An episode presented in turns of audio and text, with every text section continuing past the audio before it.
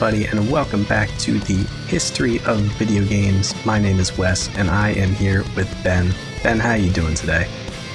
I'm doing great. How are you, Wes? I am doing really well as well.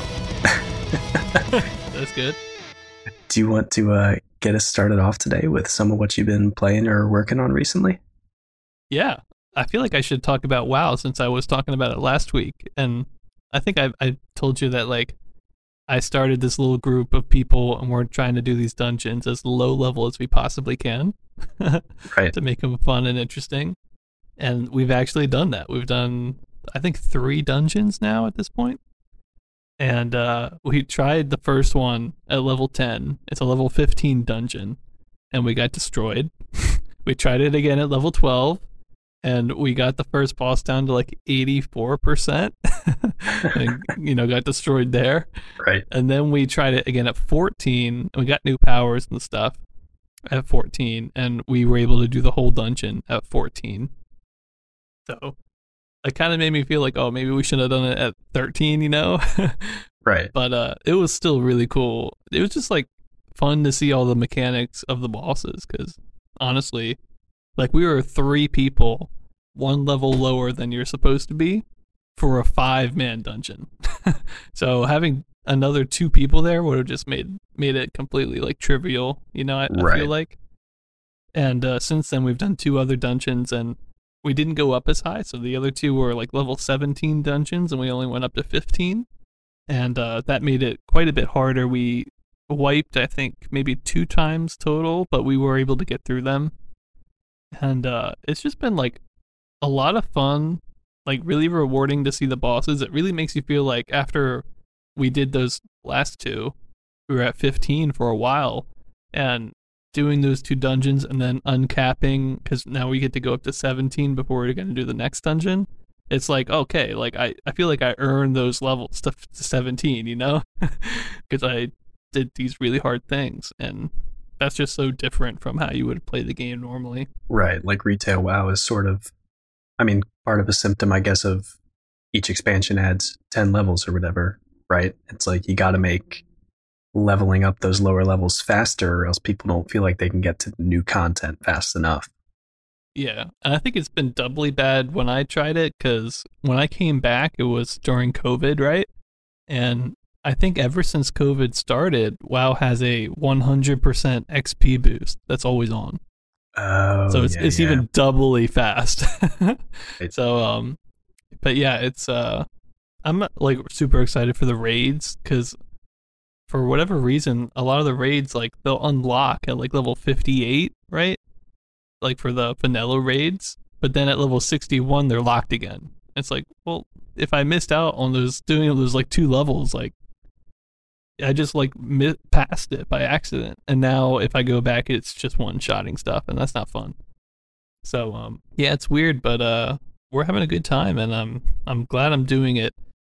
I will say it's funny.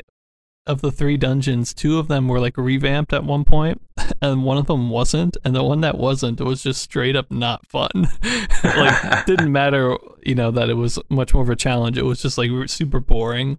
You yeah. know, like the bosses would do stuff like inflict someone with poison or put someone to sleep. And it's like well we can't really do anything about that. So i guess we're just going to sit here and try to burst them down. Right. Because I, a lot of mmos and i think with the redesigns wow kind of was like oh yeah this is a good idea. Like a lot of it's the um dodging like zones appear on the ground right? And you're like okay yeah. you have to your positioning is important and there's more activity. So it's not just dps check on a boss that does this move right. at this point and you have to avoid that move but like you can't dodge you know?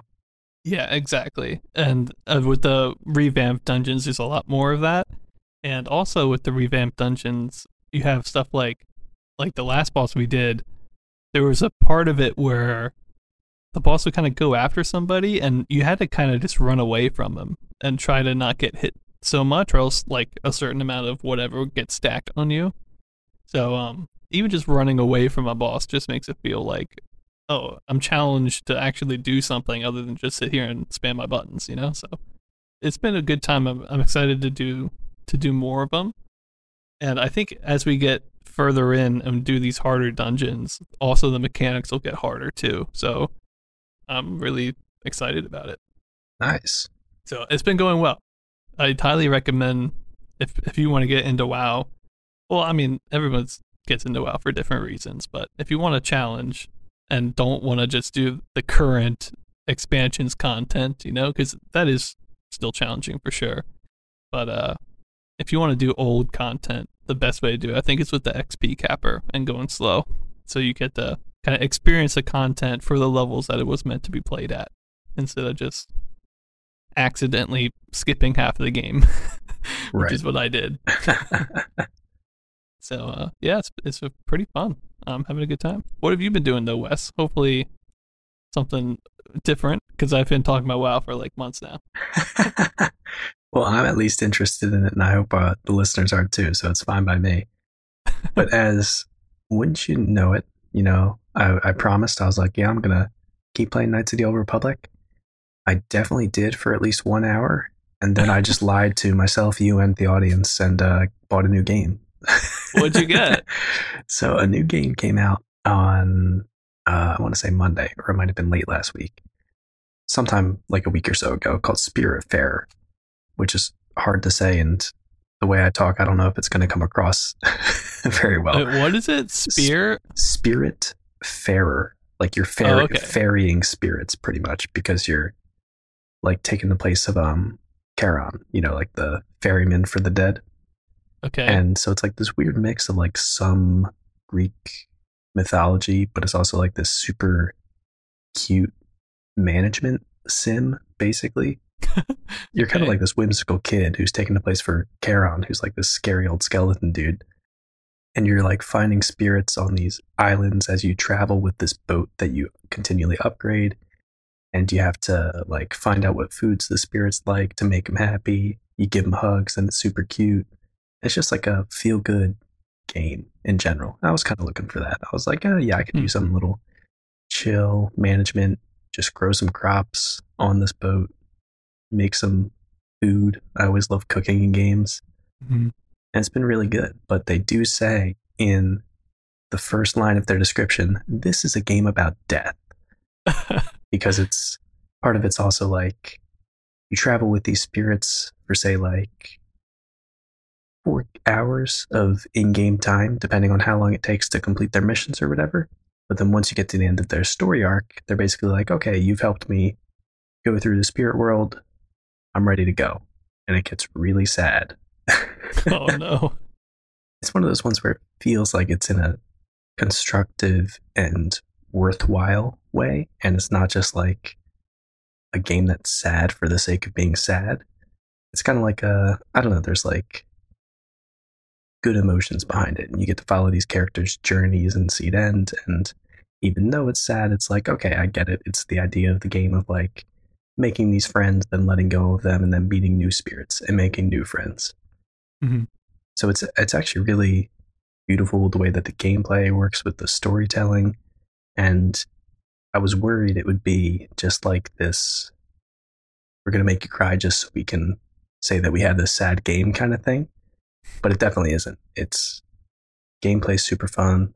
And i don't know it's just there's so much to do. Fishing all the resources that you get are tied to these weird mini games. Like these jellyfish will come flying across your boat and you have to do all these acrobatics and pop them to get this one resource. And then to mine some minerals you have to meet this giant dragon in the sea and jump on his back and mine the minerals off of it and stuff. Hmm. So the art direction and just music and everything really works together super well. And i think it's a fairly small company that made it too. They've made a couple other indie games that i've heard of but never played. One called either Jotun or Jotun, I don't know how to pronounce it, which is based on uh, Norse mythology, and it's kind of like a more difficult game. Like a, I wouldn't say it's Dark Souls, but it's more in that vein than this game, which is just like sailing around on a boat, feeding spirits fish that you could find and cook and stuff like that. So it's interesting to see them doing something like this, which is very different and very different from what I usually play too. But it is super fun. Nice. That's cool, man. Yeah, yeah. I've been loving it. It was an impulse buy, but it had a demo, which I feel like not many games do anymore, or at least I don't see them advertised much anymore. Mm-hmm. So that won me over right away. I was like, okay, good. I actually get to take a look at your game. And definitely worth it for me so far. Good. Nice, man. It reminds me of that Brotherhood game that I played. Yes. That sad one. Which I still haven't played because I know I'm gonna Which to you have to. when I play it. Um, what is it? Something, A Tale of Two Brothers. I forget what the first word is, though, right? Uh, oh, it's Brothers: A Tale of Two Sons. ah, okay. That's where I got confused. Brothers, A Tale of Two Sons. Oh, it's so good, dude. Yes, that's another one I have to play. But if this one's going to make me cry, I should probably wait a little bit, play something a little bit more uh, mindless or with an uplifting story, and then I can play that one when I'm feeling a little bit of more cathartic, emotional game or something like that. yeah, you, if you go into that one, you gotta you gotta be emotionally prepared to go places. and sometimes I am, yeah. So, Yeah. but for right now, that uh, emotional energy is dedicated to Spiritfarer. yeah. You know, I actually launched uh, Restaurant Empire 2 like a couple days ago just because I needed something fun and upbeat. Yeah, yeah. That, that's like one of those games I go back to every now and then. I'm like, this is just like a fun game. It's kind of like The Sims, but without all the waiting. Sounds great. yeah. yeah, it's pretty cool. And the music is just the perfect type of elevator music, you know, to get me in a, nice. like an old school rich vibe or something. I don't know. Okay. Like I'm yeah. in a Hilton hotel. I don't know. oh, that's awesome. Yeah. But should we get into the special topic, Wes? I feel like Yeah, yeah. I think we absolutely should. might want to go over that. Yeah, so basically I feel like we talk about companies basically when they're going under, like usually. And we kind of wrap it up and talk about them and the games that they made. But there are a ton of companies that have been around that have not gone under. And we kind of haven't really talked about their games too much. Or, you know, like put a nice little wrap up of what they've been doing. I thought, well, why don't we do one of these bigger companies and talk about what they've been up to? Since this is the first time we've ever done it, kind of with a game or with a company that's still been going, I thought we should probably start with Atari. We'll start from their beginning and go. I think we should break it up into two episodes. So this episode will go through 74, and then uh, next episode we'll do 75 and 76 too, just to get kind of caught up to where we are now. But um, why don't you start it off, Wes? You can talk about the history of Atari. Just we've talked about Atari before, but maybe just a, a quick uh, summary of their major things, and then I'll come in with the the games list here. We could talk about those. Yeah. See what we remember. yeah, so I'll give you the uh, the quick highlights here, and for everyone listening, basically Atari was founded back in 1972 by Nolan Bushnell and Ted Dabney, and Bushnell and Dabney actually made their first game before Atari was officially founded, when they partnered with Nutting Associates to create the cabinet for their game. They had just seen Spacewar, and they currently had a company called Syzygy, which is very hard to say yeah. and they made Computer Space, which is one that we referenced a lot as well. And it was basically a space war inspired game. But then later that year, after splitting with Nutting Associates, they partnered with Bally Manufacturing instead. And they hired Al Alcorn to help them create games. And of course, his first game that he created with Atari would be Pong, one of the huge ones that, of course, Atari is still known for today. And the reason that they changed from Syzygy to Atari, other than the fact that thank goodness Atari is so much easier to say, is that hmm. when they decided to create the company in California, there was already a company named Syzygy Engineering. How? I know. Apparently, it's an, an astronomical term. I don't know what it means. I will have to look it up at some point. But Atari, on the other hand, is a word for this like certain board state or game state in the game Go. Uh, Mhm. and I forget why. I think they were both fans of Go, so they decided to name it Atari. And then in 1973, Ted Dabney decided to leave the company. Uh, he had a falling out with Nolan Bushnell. He was Nolan Bushnell was apparently like not really inviting him to any of the big meetings, even though he was co-founder. and later that year, Atari decided to create a fake competitor company, Kee Games, which would be run by Joe Keenan. Basically, they did this because there were these licensing agreements with the distributors of arcade cabinets at the time that they couldn't license the same game with all of these distributors and sell it to a wider market. But if they made almost the exact same game with Kee Games as a different company without people knowing it was a direct subsidiary of Atari, then like Atari could grab one half of the distributors and Kee Games could grab the other, and basically they made a ton of profit, or that was the idea. Yeah. And shady business practices, but worked out for them all right. And I think it was only a year later, in 1974, that it was found out that Kee Games and Atari were basically the same thing. And at that time, apparently Atari was not doing so well, but Kee Games was doing really well. So they decided, okay, well, let's just merge the companies and make Joe Keenan president. Mm-hmm. that pretty much catches us up to 74 with the, the big highlights for the history of Atari. Yeah. So let's talk about some of the games. We'll see how many of these we remember. I counted up between 72 and 74, 28 different games, including clones. So, oh. because of all that, I'm not going to list them all. I'll only list the ones that are unique. So, keep in mind there's a bunch of clones here I'm skipping. But if you want to know the whole list, check it out on our website. It's a page that I have already made. So, it's definitely up there. so, obviously, they started out in 1972, as you mentioned, with Pong. That was their first one and obviously took off massively. But their second game was Space Race, which I think is still one of my favorite games they've ever made. It's essentially a Frogger game, and since it's in space, like black and white is like pretty okay, you know. Like right. it was just like a good game for the time. That one came out in '73 after Pong, but also in '73 they came out with Pong Doubles, which was just Pong with two paddles per side. They came out with Gotcha. Do you remember this one at all, Wes? You actually rated it, but it was a long time ago. I completely forgot it. I had to look it up. I think it has to do with catching balls instead of hitting them, but that's all I got. It was a uh, cat and mouse chase game oh, in a oh, maze. Yes. Yeah. And the maze changed as you were playing it. It would like change from the bottom to the top and slowly go up, which actually I think is a pretty cool game. I don't know. For 73 anyway. And then we had Elimination, which I think was one of my favorite games of the year. It was essentially a Pong version, but each side of the screen was a different pong paddle and they each person you know tried to protect their own side of the screen which was cool we then had a rebound in volleyball coming into 74 now and that was just pong with gravity kind of you also had super pong which was three paddles per person all in a straight line though which is weird you had world cup soccer and, and uh, football which was just five paddles per person and then finally we get into the Gran Trak 10s and Gran Trak 20, which is a top down racing game that we talk about all the time. We still see a bunch of those games today. We have Pin Pong, which is a, a pinball variant.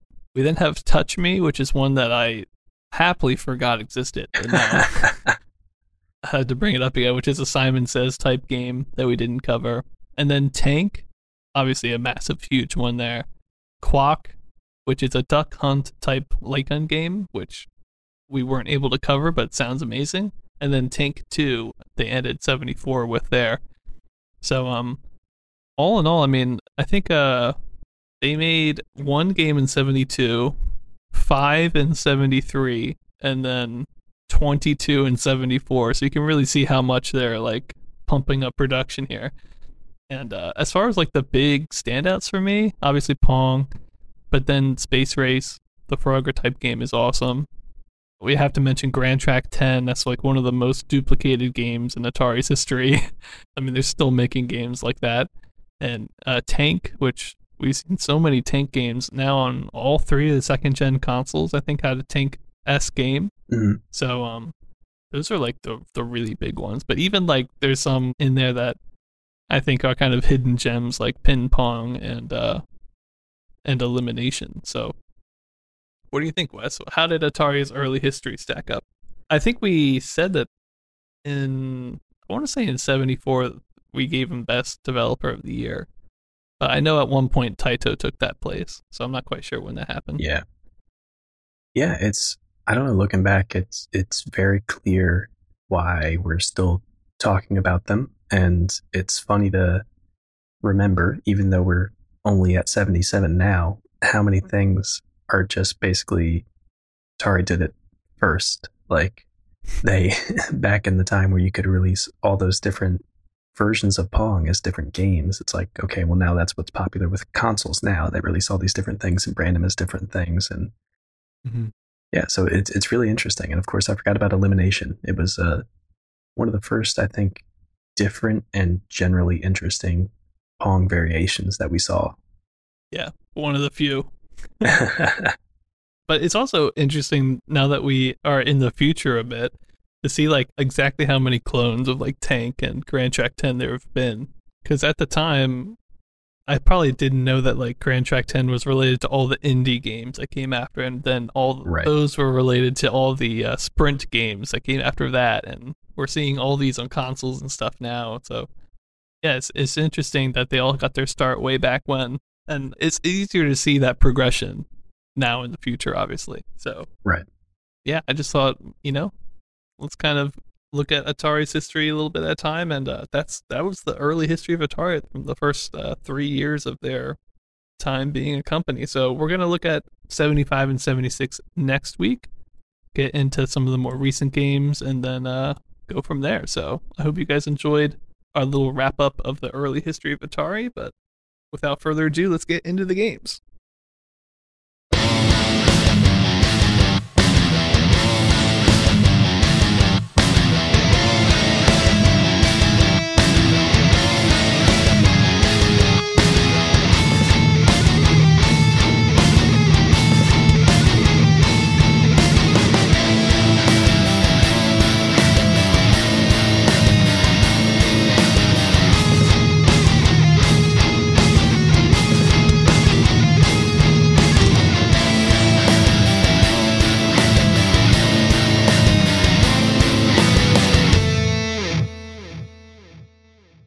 Hello and welcome back from that awesome musical interlude. I mean, the musicians just incredible. what will they think of next? yeah. I wouldn't know.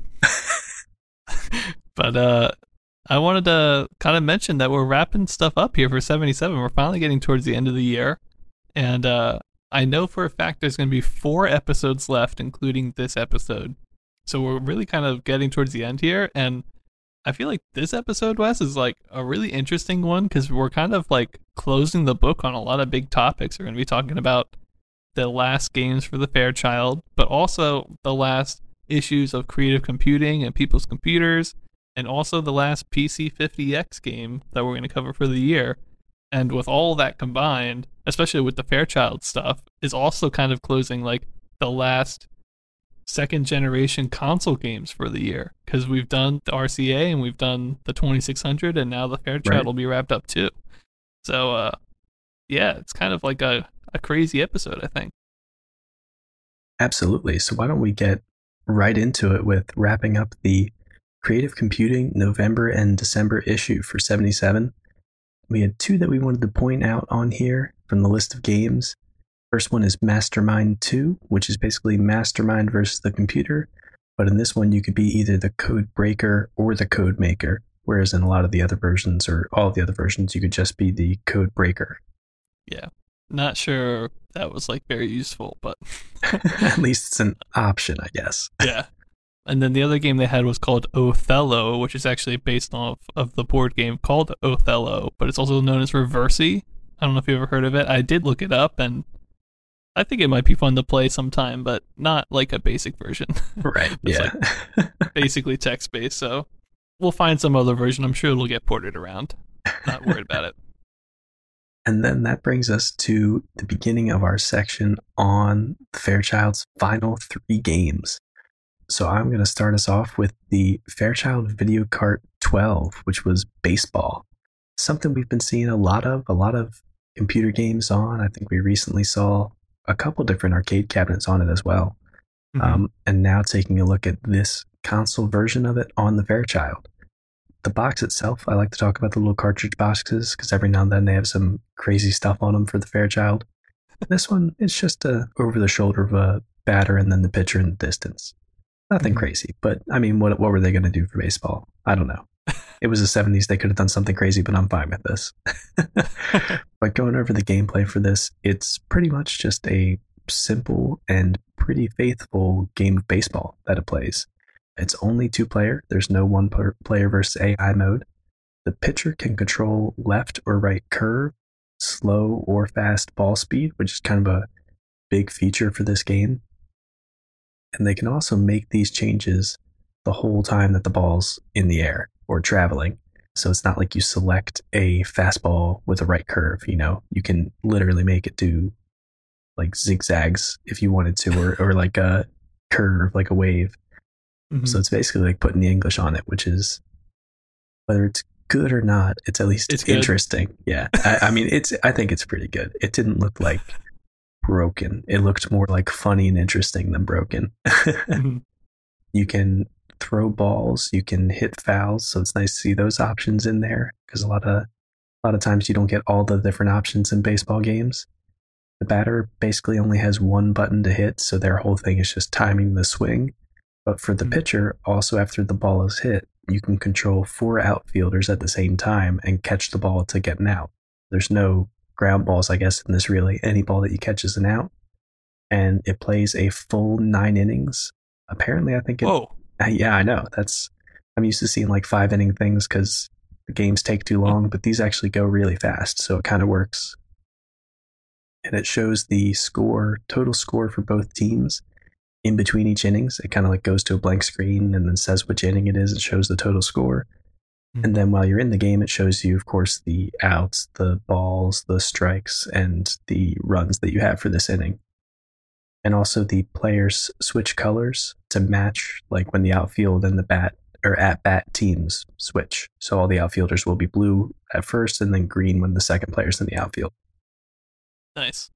Yeah, it's a small touch. It makes a big difference. So going into the graphics for this, I just gave it a 1.5 out of 10. We're still dealing with blocky graphics for the Fairchild that have the same white, green, blue, red color palette that we're used to seeing. But the way that they did baseball, I think, was actually really good considering the technology that they had. There's 14 different players on the screen if there's a person or a man on each base. The people are kind of like blocky arches with like a block on the top. For the musically inclined, it sort of just looks like an upside down tuning fork. But I mean, you know, it gets the message across. The pitcher has mm-hmm. an arm and the catcher is shorter to the ground and his legs are sideways. So it looks like he's actually uh, kneeling down, which is pretty good. Okay. And then the bases are also these little lines on the screen. The score, the strikes, the balls, and all that are pretty easy to see. But there isn't any movement for the batters running the bases. They just like teleport to each base. And the outfielders do actually slide across the screen when you move them instead of just teleporting to either side. But you know, there's no animation because it's the Fairchild. It can't do all that much graphically. Mm-hmm. The bat swing and the ball are both really easy to see, which I don't know, maybe that's seems like not much of a compliment, but on a lot of consoles, you know, like the bat might disappear for half the time that it's swinging and then just like show up at the end, or the ball is going so fast that you can't even see where it is, but you can actually track the ball pretty easily, which is nice. So overall, it's still pretty simple, which is why I gave it such a low rating. But considering what other games have done on this system, I think this is a really good, uh, like you get that it's baseball. It gives you almost all the information you need for baseball on an old console. For sounds, I gave it a 1 out of 10. I really feel like they could have added more sound. In all the videos I watched, I'm pretty sure there's only one sound, and it's a beep when the ball is hit. Oh. And I don't know, like, give me like five the same beep if I hit a home run or something. Right. And maybe that was in there and I just never got a home run and never saw anybody get a home run, but I think it was only that single beep when you hit a ball. So it was just, even with the limited capabilities of the console, they could have done a lot more with that. Mm-hmm.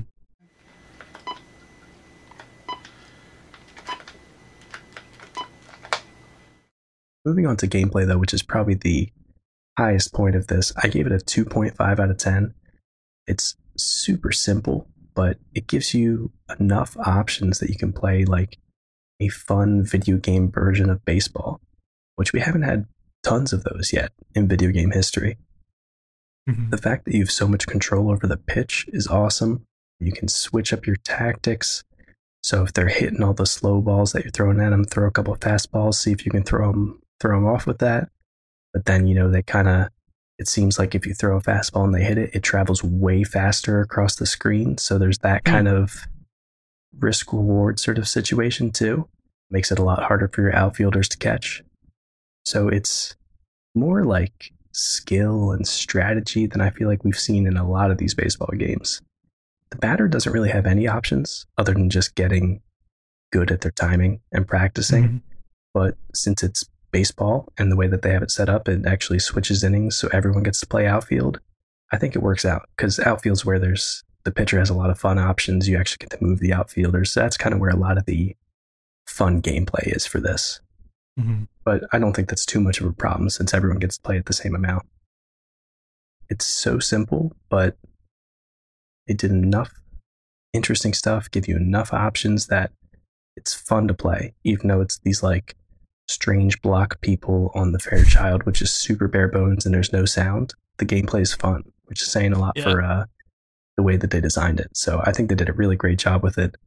I would have liked maybe a couple more features or a little bit more for the batter to do, like a bunt option or something, especially given how complicated those Fairchild controllers are. Like you could have had them like bop it to do a bunt, but I don't know. Right.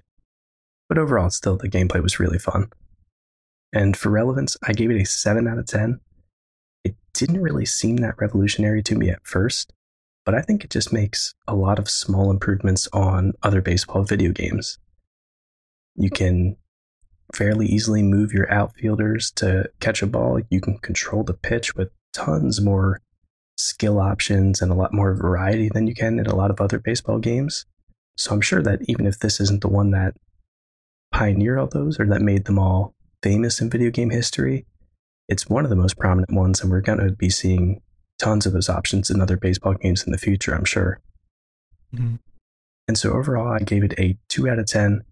I think it's a really solid game of baseball, and I was really impressed considering it's on the Fairchild, which they do have a lot of good games, but it is still a pretty limited console in what it can do. Yeah. And I think that's mainly where it falls short. You know, if it was on the Atari 2600 and it was maybe the same designers, it could have been like fantastic. But even with what they had, the gameplay is super good. The graphics work really well, even though they're a bit bland, and the sound is just really one of the biggest weak points for this. Mhm. But all around, it's just a like super solid Fairchild cartridge. Yeah, it really reminds me of the baseball arcade machine games that we've played. I mean, Okay. the gameplay is like, I would say almost identical. I think the English was a lot more prevalent here, but which was great. And um, but it's the first time we ever seen a baseball game like done well on a console. Like beforehand, only the RCA Studio 2 tried it, and it was like, I mean, it wasn't like the worst game that they ever made, but it wasn't as good as this. Yeah. So, as far as the gameplay, they did what arcade machines at the time were doing on a console pretty well. So, Yeah. uh, definitely, definitely a solid one, I think. Yeah. They knew what they couldn't do, but they did all the things they could with their capabilities the best, I feel like, for this game. Yeah. Other than sound. Ticks me off, man. yeah, yeah. I think we're gonna have some similarities there. so do you want to i'm curious to hear about what you think about uh the one you played Yeah, I did video card 13, the next one in the in the series here.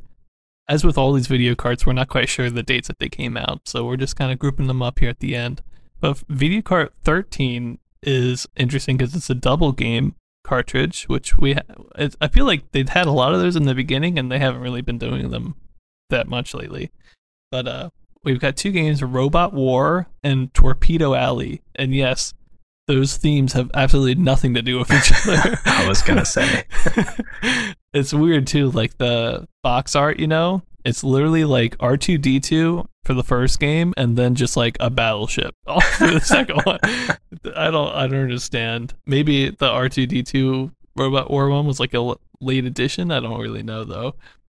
And the games like don't share sprites or anything. They're just completely different. oh wow Yeah, so it's kind of strange, but let me get into the two games. I'm going to start with Robot War, the first game.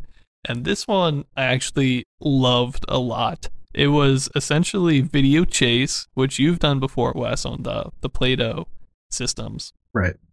And I think if I remember right, it was kind of weirdly turn based, but also like wasn't it like a certain amount of time, like uh Play-Doh's hidden timer or whatever that you had to kind of go work with? Yeah, like refreshed on the I don't know what you would call it, but it's like the ticks of Right. the Play-Doh system, I think. This is the first time I've ever seen one of these games actually be in real time, like just straight up real time. And it is so clean and not clean, but like just so much more fluid Right. that it just is way, way cooler. I've kind of been a fan of the chase games, honestly, but essentially what the game is, is everything's kind of randomly spawned in. You've got your character. In this case, we've got only four, they're called force fields in the game, but little squares that are obstacles that if you run into it, you actually will get kind of stuck in it for a second. But uh, if the robots hit it, which I'll explain in a sec, they'll get destroyed. So basically, when you spawn in, you get the force fields, and then you also have four robots that spawn in randomly. And uh, your job is that they're going to be kind of coming towards you, and you're trying to position yourself in a way where the direct line between where you are and where they are, there's a force field in the middle, because that way they'll kind of run towards it and hit the force field and die because they can't dodge, you know? They'll just kind of come at you, and if there's a force field in the way, then, uh, you know, there's a force field in the way. And uh, they'll uh, get destroyed.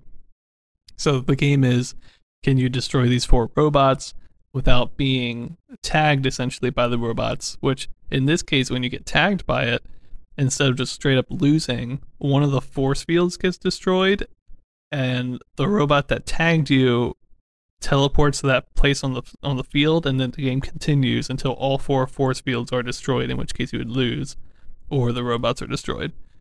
So it kind of like instead of just straight up dying, it makes the game a little bit harder every time you get hit to Hmm. to win, which I kind of like. I think it's cool. I'm wondering then, so if you only have three force fields left, but there's 4 Hmm. robots, do you have a way to kill them all? Yeah, when the robots hit the force fields, they don't destroy the force fields. So um, Oh, okay. you can have only one force field left and have four robots, and if you can get all four into that one force field, you'll be fine. Right. So you could you could destroy them all on one, but it just makes it so much harder. Yeah, because you Got it. you know it's hard to position four of them if they're coming at, at you from different angles to all hit like one. You know, it's impossible to, for them to all hit one thing in between them and you if they're all coming from different angles. Right. So uh, it just makes it a lot harder. How the game works and how you can escape the robots in your game, there was like that jump button or whatever, Right. which I actually really enjoyed and thought that was cool. In this case, how they do it is horizontal and vertical movement. All things travel the same speed, but diagonal movement, you actually move like double speed. And so if you go diagonally, you can actually build distance between you and the robots Oh, interesting. yeah, it sounds kind of complicated, but when you play it, you can pick up on that. And actually, I think it's one of the ways you can kind of exploit it because there's like a, a very simple strategy to winning, which is just you kind of just run one direction where there's no robots. They'll kind of start to bunch up and run towards you. And then you can build distance by going diagonally a little bit and then just kind of maneuver your way behind a force field and watch them all die. So, uh, I don't know though. I think it's very fun. I just think the game is very hectic feeling, you know, because you're constantly moving and being chased because there's no downtime whatsoever. And uh, also, what's cool about both this game and Torpedo Alley, and this might have just been a Fairchild general setting. I'm not sure if it was like built into the games, but you could change the speed of how fast the games played. So the fast setting for Robot War was pretty hectic feeling. And uh, they would chase you pretty fast and the you know there was no real refresh rate problems or anything like that. So um i really enjoyed that game. It's very simple. All the graphics and sprites and stuff are just very simple. And the screen is pretty much blank other than four force fields four robots and one dude. But uh it's still fun and all the sprites are pretty small so it feels like you've got a big play field to run around in and you can wrap around the screen and stuff so I thought it was pretty cool. And then Torpedo Alley, this one was just like, why is this even in here? oh no. I don't know. It's essentially Air Sea Battle from the Atari 2600, but just worse because it's on the Fairchild. You're essentially an artillery piece at the bottom of the screen that you can move left or right, and you can also change the angle of your gun. And then you're just shooting ships that go across the screen left to right and right to left, you know? That's kind of it. We've seen that done so many times. Yeah. And there was no like weird gimmick to it or anything. It was just like just a target game essentially. There were some like I guess mines, but just static objects that just tried to block your shots, but the ships move really fast. So if to hit them, you kind of have to I feel like stay in one spot, know where your bullet's going to go every single time and this and then just time it out, you know what I mean? That's right, how I would play of it. adjusting and doing new angles. Yeah. Yeah. And when you shift your artillery piece left or right at the bottom of the screen, it doesn't really move very fast, like your character at all. So it feels like the ships go by you a lot faster than than you can move, which is again kind of a weird thing. So that one, not really sure what they were thinking there, but uh, I guess it hasn't been on, done on the Fairchild yet, so they needed their version of it. But to me, the real highlight is Robot War. I think it that's something you could play for many hours, you know, until you got good enough to beat it very consistently. In which case, it would start to get stale. But since you can start off with the slow speed and try to outmaneuver the robots on that speed, and then slowly, you know, speed it up, speed it up, I think it makes a pretty nice little challenge there. A nice little difficulty curve. So, getting into my scores for gameplay for these two games combined, I give it 2.75 out of 10. Again, that's mainly Robot War, but I guess, you know, it is nice to have two games on one cartridge. You're getting a little bit more bang for your buck there, even if the second one isn't as cool. You know, I think I talked about the gameplay with both of those enough. But for graphics, I gave it two and a half out of ten. This one was weird because, uh, like the Robot War one, the graphics are just incredibly simplistic, and there's nothing like pretty about it, but it works, and you know what everything is. So weirdly, it's like one of those where I don't think it really needs that much to be cool, and uh, right. what it had, I think, was totally passable. And then for Torpedo Alley, your artillery piece looked really lame, but the ships didn't. The ships looked pretty nice. And they even had like a little explosion sprite when you hit them. There were three different ship designs. So I thought all that looked pretty good. And also, Torpedo Alley had a different shade for the sea compared to the sky. They had a uh, a white sky, but then a light red sea, which I think is the first time we've seen a color that hasn't just been the straight up green, solid green, solid red, solid blue. Yeah, it's definitely. been the light shade of red, and it looked pretty nice. So uh, I quite like that. So graphics, it wasn't anything special, but I thought they did a good job for what they were going for. And then sound, this is again, it's just so bad coming from the Atari 2600. yeah. like the Torpedo Alley, it took a while for me to figure out what was wrong with it, but there's no like just background hum of any ships or anything. When like nobody's firing, it's just silence, you know? and uh, it just feels completely empty, even more than we're used to. Because uh, in all the Atari games, there was always like background hums or you know you would hear like a ship engine or something and there's just it's just silence and then of course all the shooting sounds and the sounds in robot war 2 like they all were just pong sounds that we've heard a bajillion times in robot war i didn't really mind it because again it kind of matched the theme a little bit kind of beeps and boops that we hear from a robot but for the torpedo one it's like okay my artillery gun shouldn't be making beeps and boops and I don't think it had a sound for when you hit something. I think it was just silent. And that could have been wrong, but certainly if you missed, you only had one beep from that shot, so it was uh pretty disappointing. uh, so just 1.25 there.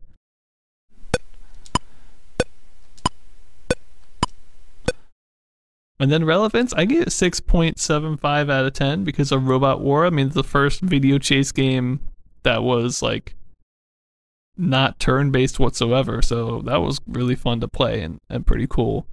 I'm hoping that we get more of these chase games because I, I just like the genre. I think it's different and fun to try to outmaneuver these robots, especially at fast speeds. So, and because it's random every time too, the starting positions of everything, I feel like you could play it a lot and not get too bored.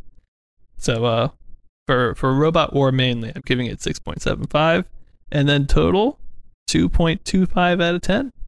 I mean, I don't think it's like amazing, but I enjoyed my time, especially with Robot War. So I don't think it's a bad one either. So I feel like this is one. It's more like you buy it for Robot War, and then you get like this Torpedo Alley game like as a bonus.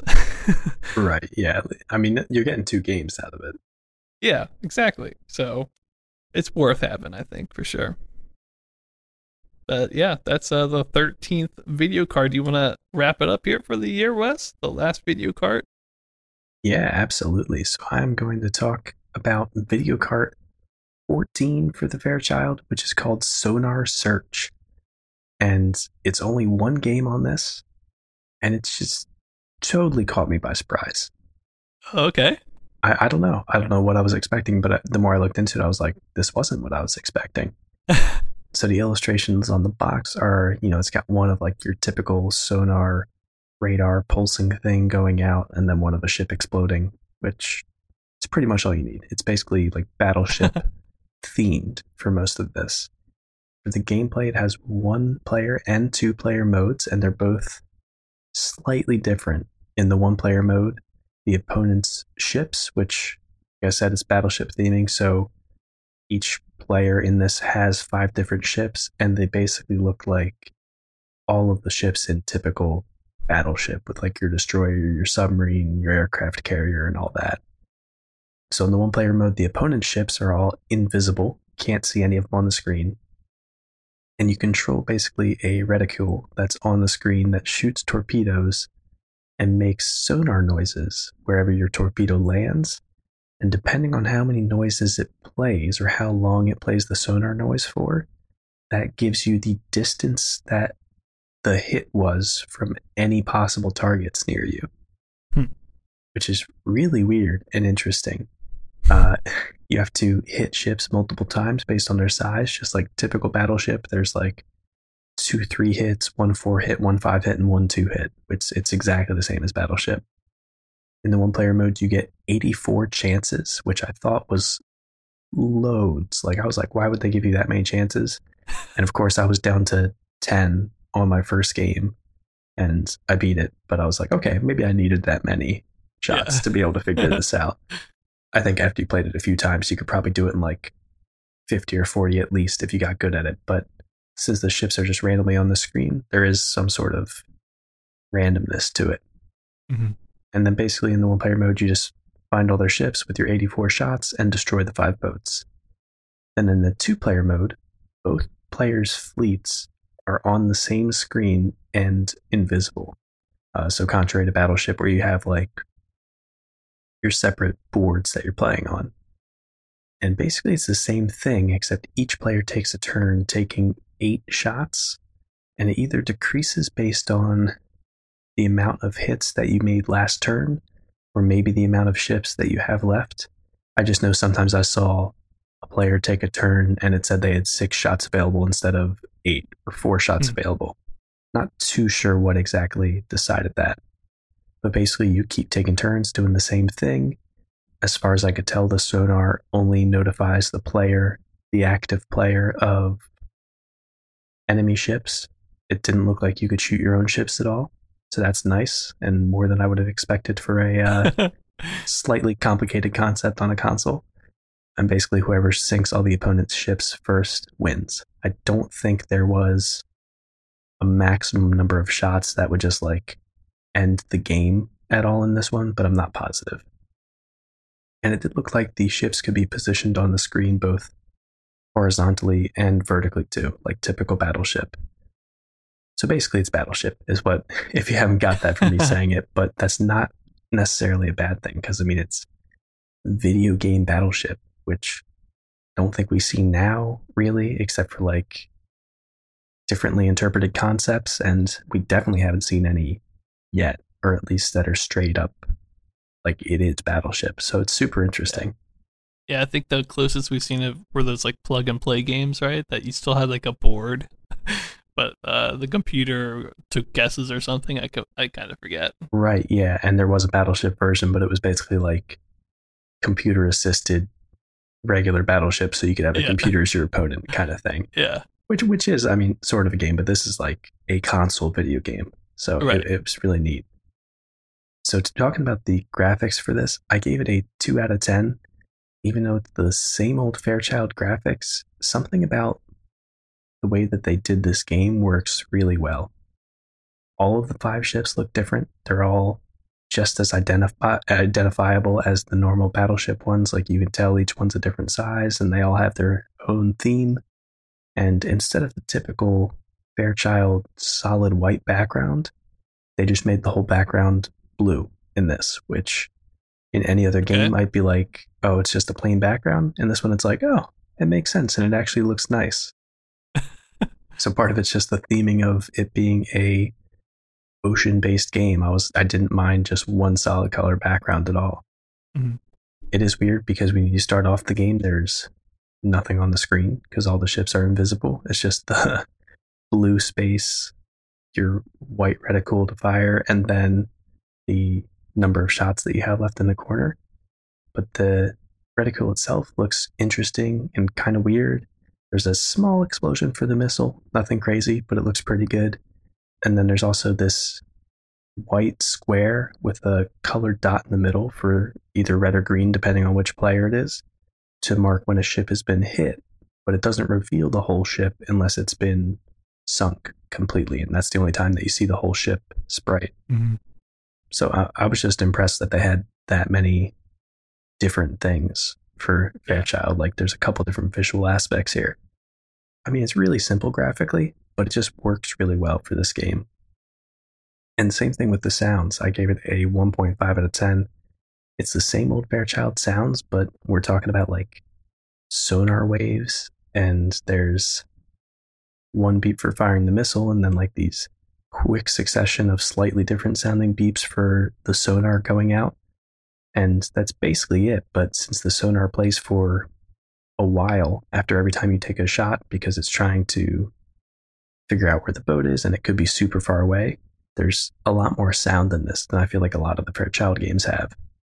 Yeah. So, yeah, it's still just, you know, pong beeps being played faster or further apart at different pitches, but it works for this. yeah, And I thought the whole idea of like audio cues to figure out where boats are is pretty cool. yeah. It's like the one thing that actually makes this different from the board game. Because I feel like anytime we see one of these like board games become a video game, I'm always like, yeah, but I could just play it on the board game, you know. But this is like only a video game can do this weird sonar searching stuff. So that's a nice addition. I thought it was like, okay, this is actually there's a reason to play this game now. Right. Yeah. You're like, hey, this console has sound. Let's make that an asset of this game and actually part of the gameplay, which I think is really smart. Mhm.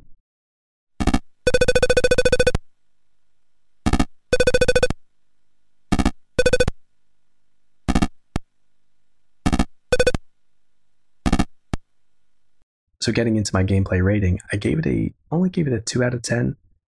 I think it's really good. Uh, it's great to see a battleship type game on a console. I think the invisible ship and sonar aspects make it fun to play with two players and interesting enough and different enough.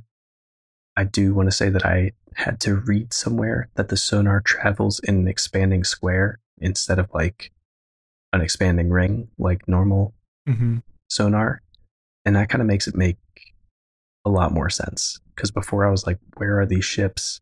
But it's because, you know, if it's like on a corner from you, I don't know. The way it does it is a little bit weird, but it helped a lot knowing like, oh, it's a expanding square, basically, because Mhm. how would a game in 77 figure out what a circle is? I don't know. Yeah.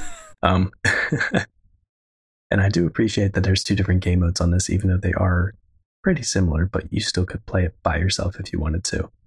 For me, though, the main detractor from the gameplay is that you can't place your own boats in two player mode. I mean, it kind of takes away that whole strategic element of Battleship where you're kind of like, oh, if I try to put these here, then they might not guess that if you're playing multiple games. Yeah. But on the same side of that, me saying, I miss that and I wish it was in this game, I also think the way that they set it up is like the only way they could get a fun two player mode of Battleship to work on the Fairchild with the invisible Yeah. ships just randomly positioned. I think if they tried to make it so you could position your own ships with the hardware they had, it probably would have sucked.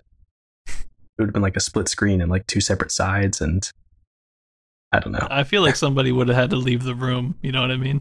Right, yeah. Like it would be like the Odyssey, and they would say, now player two puts down their controller and leaves while Yeah. you place your ships. exactly. and so I don't know. That's kind of a back and forth. It's a detractor, but also I think the way that they did it probably makes the most sense for how they made this could have made this game work. And so for relevance, I gave it a six out of ten.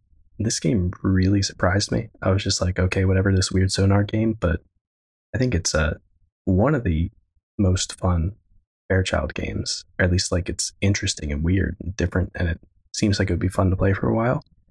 But I mm-hmm. don't know how relevant this type of game is in video game history and how much we'll see it in the timeline coming up. I could be wrong, but it just doesn't feel super impactful. So I didn't give it a super high relevance. But I do think it's super relevant to the Fairchild just because it's so unique and interesting, even though it's very obviously a battleship game. But like we were saying, how many battleship games do we even see? It Yeah. doesn't really matter that it's battleship because it's they did it in an interesting way. And so overall, I gave it a two out of ten.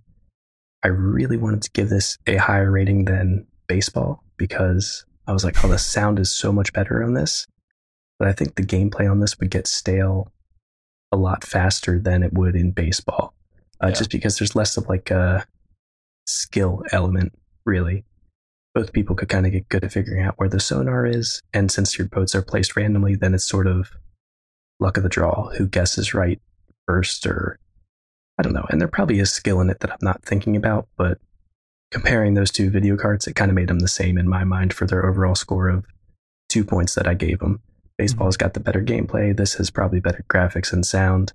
But overall, I don't want to take away from the fact that I almost forgot the name of it because I keep calling it Battleship. Uh, that Sonar Search is a great game and a super unique and interesting entry in the uh, Fairchild lineup. And I'm happy that it's the way it's wrapping up 77. Yeah. Honestly, those all three of these have been kind of better than I thought they were going to be. Yeah, absolutely.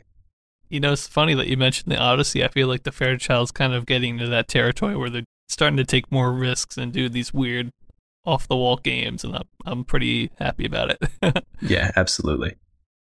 and so, with that, I mean, that's wrapping us up for the Fairchild and for second gen overall. What do you think, Wes? Like, it's weird to think that before this year we only had a couple Fairchild games and that was it.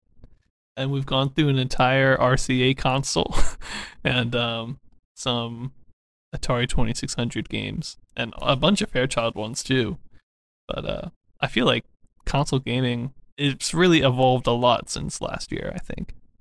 Yeah, and even just over the course of 77, I mean, you know, the Fairchild couldn't make innovations mid 77. They were sticking with the same console the whole time, but all these games just as good as they are and as much as Fairchild is being the spiritual successor to Odyssey and doing like fun, interesting, weird stuff, it definitely seems dated now. Basically, Yeah, now that the Atari 2600 exists. But that's true.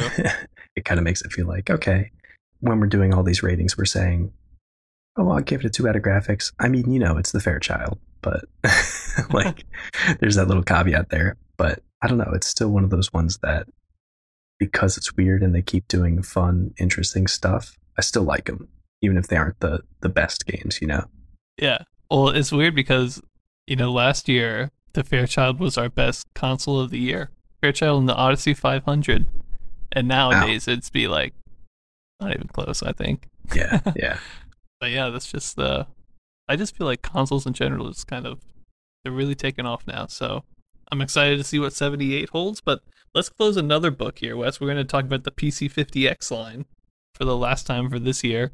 Before I forget, I think I already, maybe I already said this, but the PC50X line, we didn't get, we didn't have any of the dates for any of their games. So I did what I thought was probably the most accurate, which is I took half of the games and we're doing them in 77, and then the other half are going to be in 78. So this is the last one in 77, the PC 504, and it's the last one I rated for today.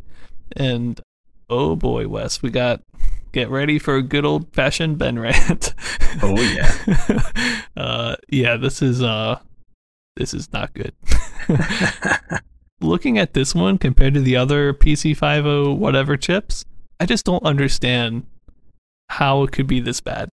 like the last chip, or I forget what the last chip was, but I know the stunt cycle cartridge that you ra- rated a while ago, Wes, was one of them, right? I know one Yeah. of them was like the 8610 that had 10 Pong games. And then what was the last one? Some motorcycle games or something. No, no, no. What was the last one? Oh, it was tank games. But like this one is two essentially speed race games.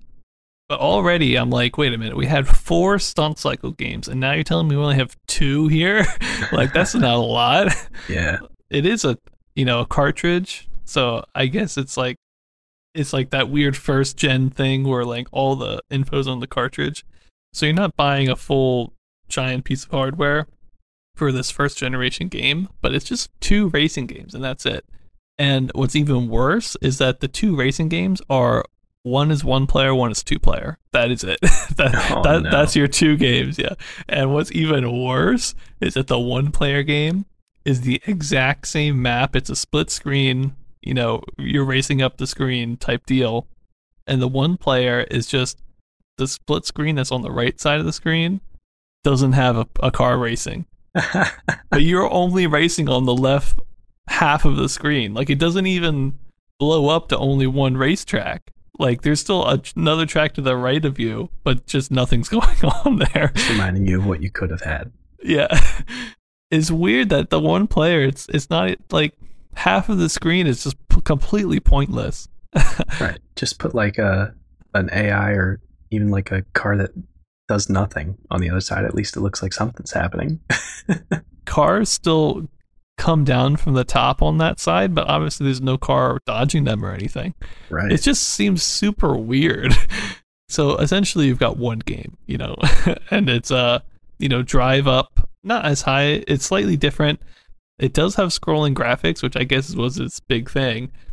And the further that or the better that you did, the faster the screen would go, you know, coming down and uh, the faster other cars that you would have to dodge come down from the top. So you start out slow, they come down slow, and then the better that you do, the faster and faster. But there doesn't seem to be a limit with the speed. So it's impossible after a certain amount of time. You always crash. like, because it, it just starts going ridiculously fast. So the game is literally you're driving, you're dodging cars for like five seconds, it gets way too fast and you crash. And then you drive Oh, five no. seconds and you crash. And then it's like you never get that sense of like doing really well and like being fast for a while because it goes way too fast. I mean, it's like exponential.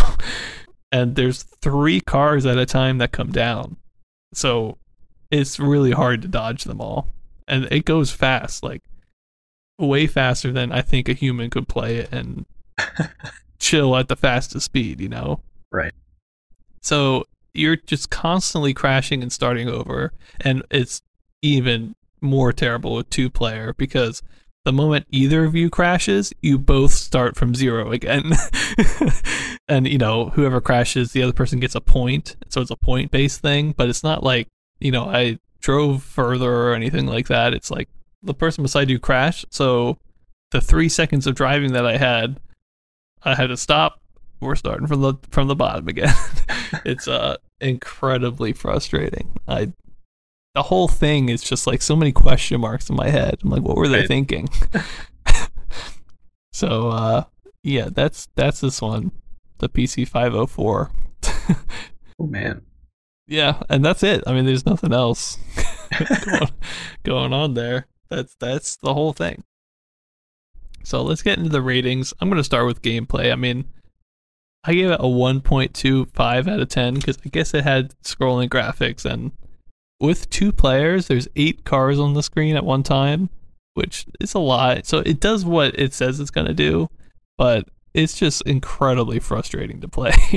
and uh, I don't know why anybody would play it, to be honest. It's just it's, it's just been done so many other times in way better ways, you know? Right. Especially, I just played like Laguna Racer not that long ago, which is it's not exactly the same as this, but just give me that any day of the week. I mean, this is just not good.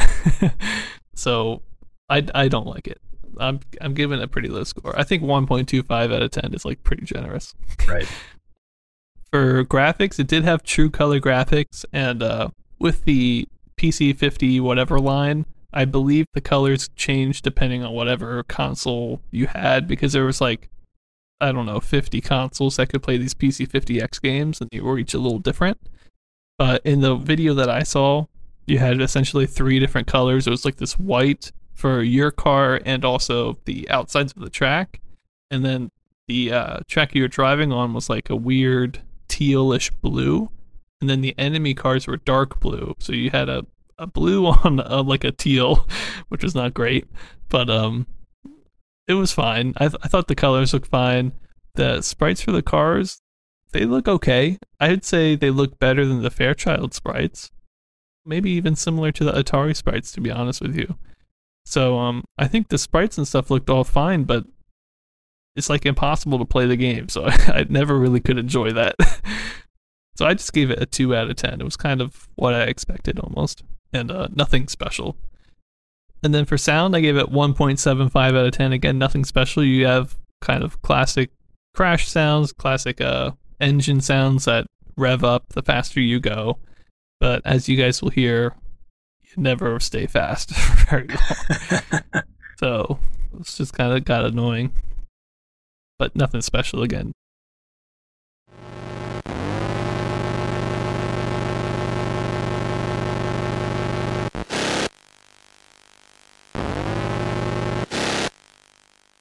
Everything we've heard before. And then relevance, I gave it three out of ten. I don't know. I don't. This doesn't seem one that seems very popular for the PC50X line.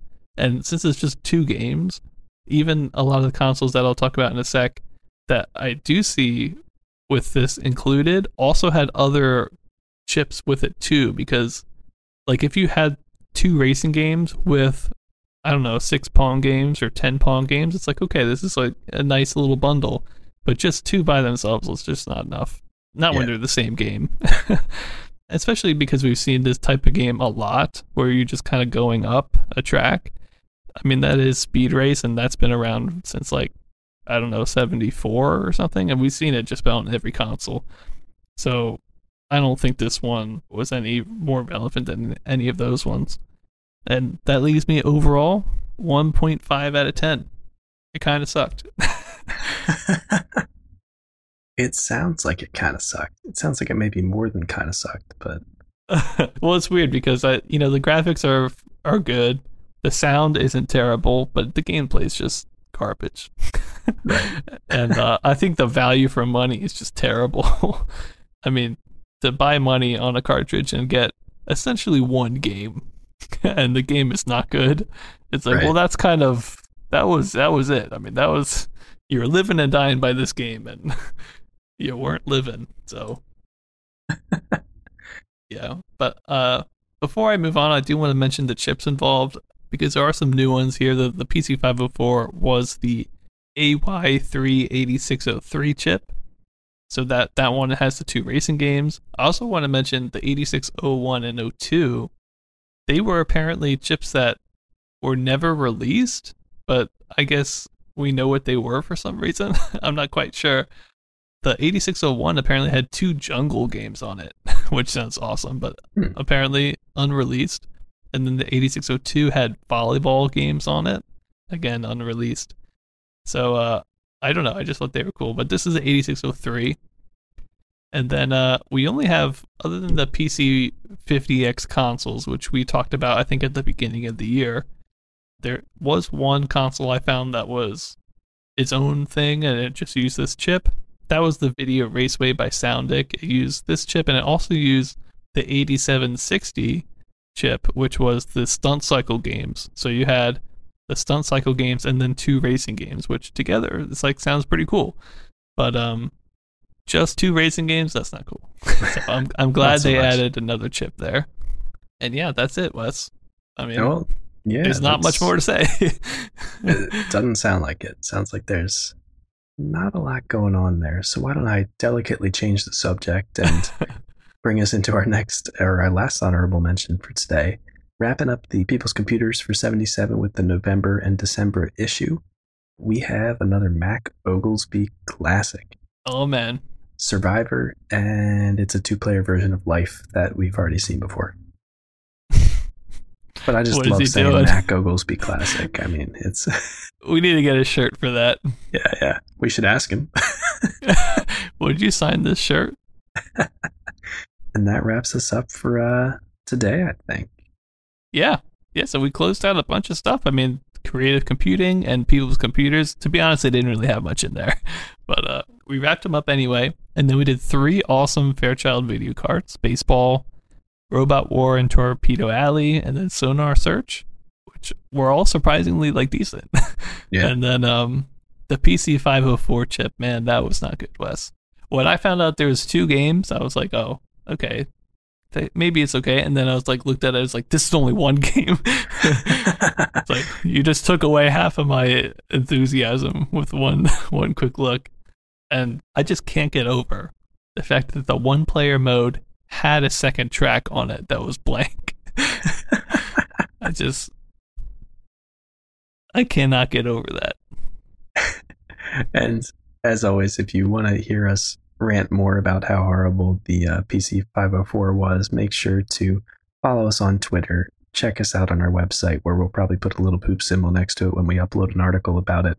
And send us an email if you have any questions. Oh, now I'm looking forward to it. Oh, but see, no, wasn't there another one I was saving the poop for?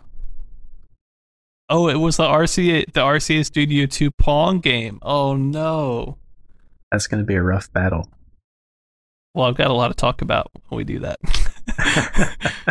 but that'll be for for later. In the meantime, I hope you guys have a great week, and we'll see you next week. See y'all next time.